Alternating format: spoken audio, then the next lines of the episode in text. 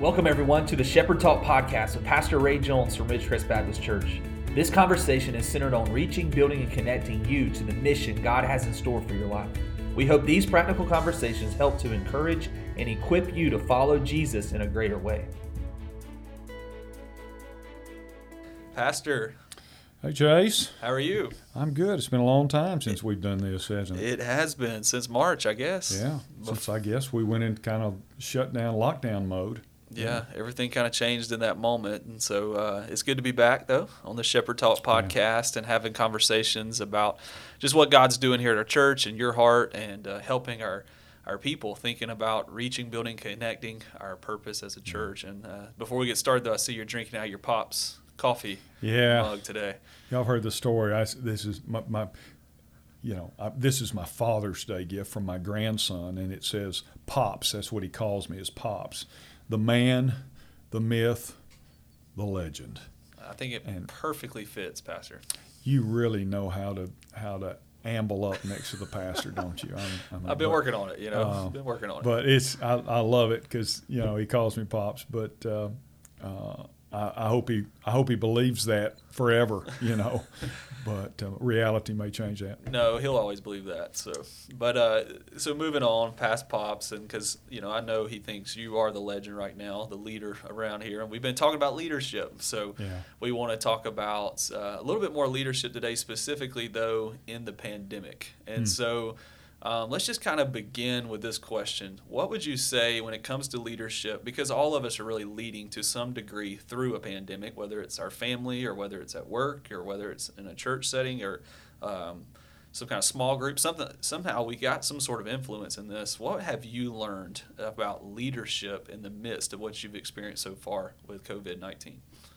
Well, that's a that's really a great question, and I, I think my first response would be, I'm still learning. Yeah, Uh, this is one of those things where I don't know how you can be uh, prepared to say, okay, if this happens, here's what we do. But what I think you can do is you can rely on hopefully leadership preparation that God has hopefully built into my life over the years, uh, such that um, a, a crisis doesn't uh, completely put you into a tailspin. And uh, so I think one of the things I've been learning is more, uh, more so than just theory or idea, is um, to be agile. Uh, this has caused uh, really all of us, but in particular in leadership, uh, you know, things change from day to day with with what's going on out there uh, in the culture with uh, well the culture, but the culture's response to COVID and the the fear yeah, um, and the anxiety, and um, the church is not exempt from some of those things or their effects. And so, for for me, the biggest thing I've learned is uh, be willing to adjust, kind of on the fly, be able to adjust from day to day, because you think you've got um, uh, things in place, and then two days later you find out you're going to have to come back and rethink we take another course. right. We're not so. I, I think that's the big thing, Chase, that I've been I've been really learning is how to make quick adjustments uh, and not without being overly reactionary. You know, we we talk about leadership from uh, uh, leadership is about being proactive and being on the front end, and you want to do that. And you know, I've talked to our staff about try to be proactive in that. Think about down the road if things continue, what implications would that have on your ministry? Right. So we want to be proactive, but the fact is, there is a kind of reactive leadership too that we must also exercise. That I think is what I've been I've been learning more than anything else is how to react as a leader, but not panic as a leader. How to be agile without um, uh, just being filled with uh, anxiety. Yeah. If that makes sense. Yeah, that makes total sense. Let's speak a little further to like the practical side of that because I know in my context of life sometimes change isn't easy and we're in such a changing day to day, minute by minute. Like what are in learning to be more agile and make those decisions? What are some just small steps that have helped you um, every day. I guess ultimately trust the Lord in all the mi- the minute details of He's in control of all that. Well, I don't I don't want to insult the intelligence of our audience, but a lot of it is more simple than than we might realize. I, it has reminded me again of the importance of being on my face before God, uh, of yeah. praying. Um, it has been a time where I have found myself, I think probably, Chase, um, maybe more than any other time in, in the ministry that has characterized my life, as saying, God, I need wisdom. I, and I need it today. I, for today. I just just give me wisdom for today to right. make the right call and the right decision, and uh, to try to approach it like that. The, the simple thing is to say, Lord, I don't know what tomorrow really is going to bring. Right. So I just need I need some clear direction. And then it has caused me simple steps. You said it has caused me to make sure I'm maintaining uh, a level of intimacy with God. That's good. Uh, now, to say that, I guess maybe people would say, well, that ought to be characteristic all the time. And I, I think it, it is of, of my life and ministry but I think there becomes there comes a different kind of intimacy in a crisis. Yeah, that makes sense. Yeah. And so it has reminded me of my great need, not just the discipline of right. spending time with God, but it has reminded me how much I need that right. uh, if I'm going to lead effectively and if I'm going to really have some God given perspective on what our congregation should do and how to lead them during this time. Yeah, I think one of the most helpful things is for that you've shared with us as a staff is that reality of you know taking it day by day. You know, it reminds me of Matthew six. You know, not worrying about tomorrow because there's, yeah, there's enough mm-hmm. already, and that's as a planner, as someone that likes to have a long term schedule and thinking through what we're doing, not just next week but next month. It's been kind of freeing to step back and say, okay, God, today, let's just let's go today and let's do what you yeah. want us to do today, and we'll we'll keep looking out, but you know, more solid right now. Yeah, and that's I'm I'm like you, Chase. I I like strategy. I you know that I like I like planning and and those sorts of things, and I think we still do those things, uh, but um, it really has been a time where where God is just reinforcing me. You just follow me today. Yeah and, uh, you know, that's one of those things that, uh, you know, we've talked about for years as believers, you know, one day at a time, one day at a time. Right. But this has really produced a, a greater sense of this really is one day at a time where we have to say, Jesus, I'm going to follow you today. And as I've shared with our staff and even our congregation, we can't try to live for God six months from now things are changing too fast, and right. as we've seen how quickly they can change. And so it is so important that today we follow Christ and that we get up tomorrow and say, okay, I'm going to follow Christ tomorrow. We plan like things will be this uh, this way for a hundred years, but we also uh, know that we may need to adjust tomorrow, uh, as if think everything has changed completely forever. Right. Speak to for a second. Speak to uh, this thought for a second, Pastor. For the listener out there, the father at home, the husband at home, that is seeking to lead his family, maybe with little kids, older kids, kind of everywhere in between. What would you encourage that listener as far as the leadership um, that he has to play at home, and maybe encourage him with that? Well, I would say this, and that's a good question, uh, Chase. I think um, one of the greatest things um, a father, a husband uh, can do right now for his family or his spouse is uh, to exhibit great faith um, as opposed to great fear. Yeah. Let, us face it, there are a lot of people that are scared. And there are a lot of believers that are, are scared. And you know, I've preached several messages on the difference between living by faith and living by fear. Yes, sir and yet it still plagues many. And I think what our homes need right now is this is a time where uh, men can step up and even if they're internally feeling angst and fear, lead their family uh, by faith right. and show them we're going to put our confidence in God. Because here's the fact your kids are going to look at you. How is dad handling this? Right. Your wife is going to look to you and say, Is my husband, is, is his life um, grounded by faith or is he scared to death? Right. And the fact is, if you're scared, they're going to be scared. That makes sense. Yeah. And someone might say, but is, is that misrepresenting? I don't think it's misrepresenting anything. It is a choice. I'm going to walk by faith. I'm not going to take counsel of my fears. So the devil's going to try to get me to be fearful. And God is saying to me, You got to trust me. You're at a place where you got to trust me.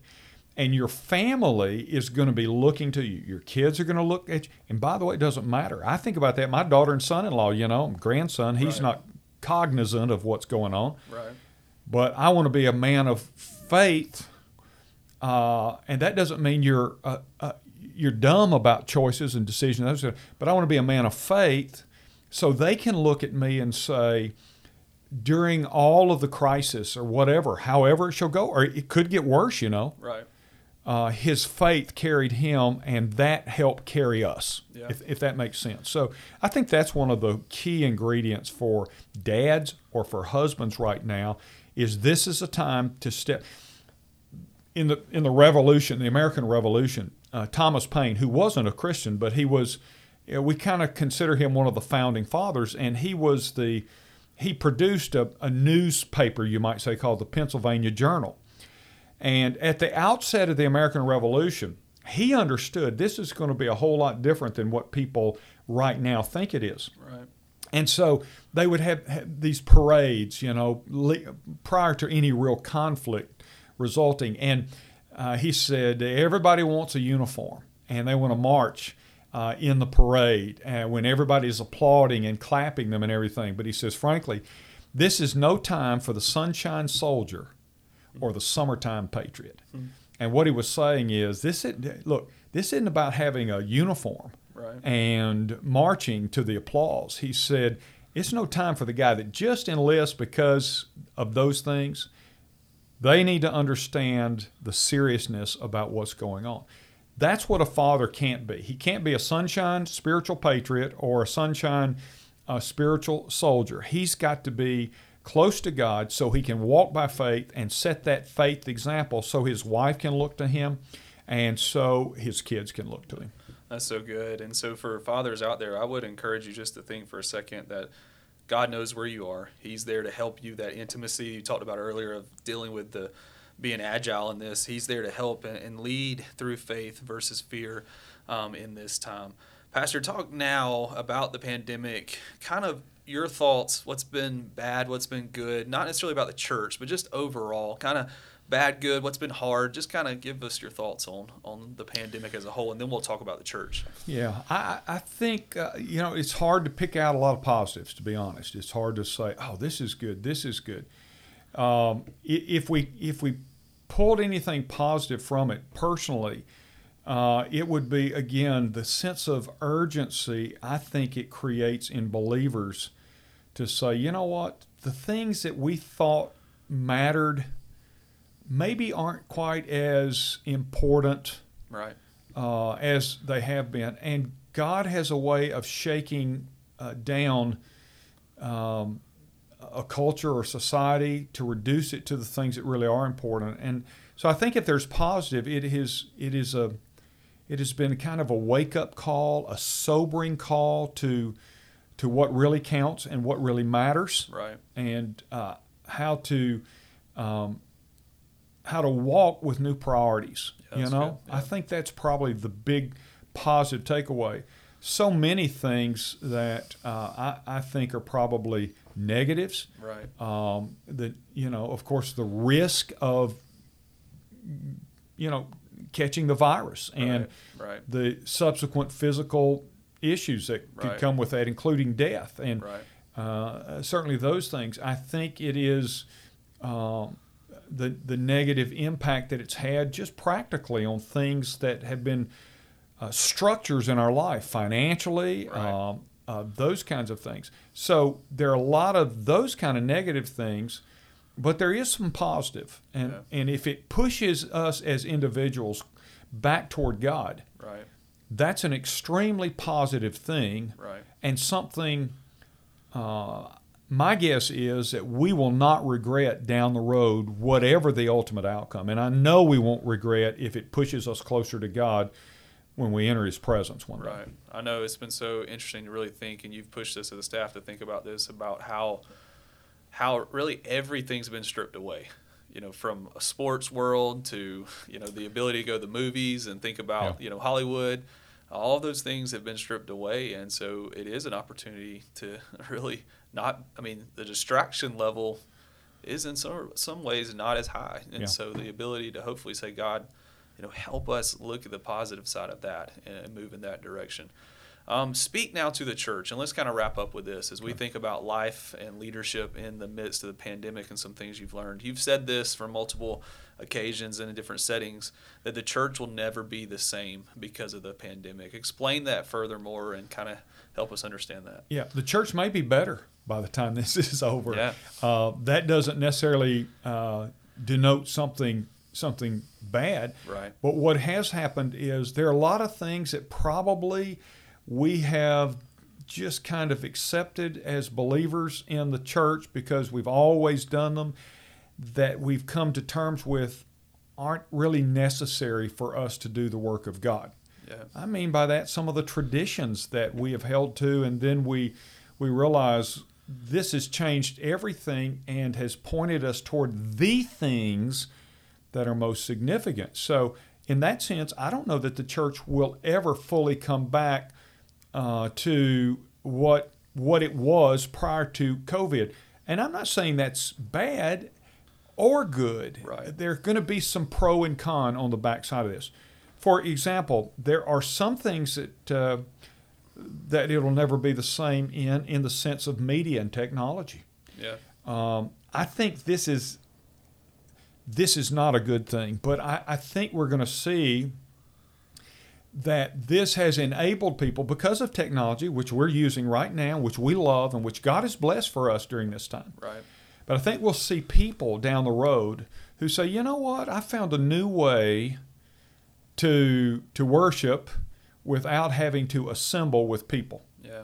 And I think there will be an element that was was quasi active in our congregations prior to COVID who'll say, you know what, I've decided here's a better way. I enjoy this. My family, we can do this. Uh, one lady told me this, um, and she was teasing, but she said, you know, Pastor, I'm so glad we, we're back. But she said, I have to admit, sure was nice on Sunday mornings to get up and make a pot of coffee, uh, stay in my pajamas, sit on the couch, and uh, watch the worship and listen to your messages. And she laughed. But I think I think there will be an element of people who will say that. I think it will also cause an element of people who, for example, would have gotten up and gone to church.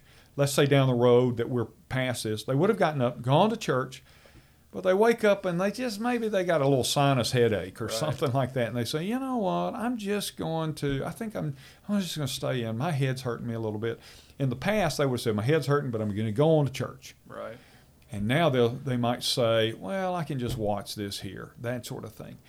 And they'll miss out on the camaraderie, or that'll become less and less a part of the the congregation uh, for many people. And so I, I, think we're going to see some of that. I think that's a Right. I think it's a terrible thing. As Right. much as I love technology, technology cannot replace the gathered family of believers. There's Right. something in the just the quality of just being with other believers, Right. even if you social distance Right. from them. You know, Right. so uh, I, I think in that sense it may not uh, ever uh, be what we knew it to be Right. uh, uh, prior.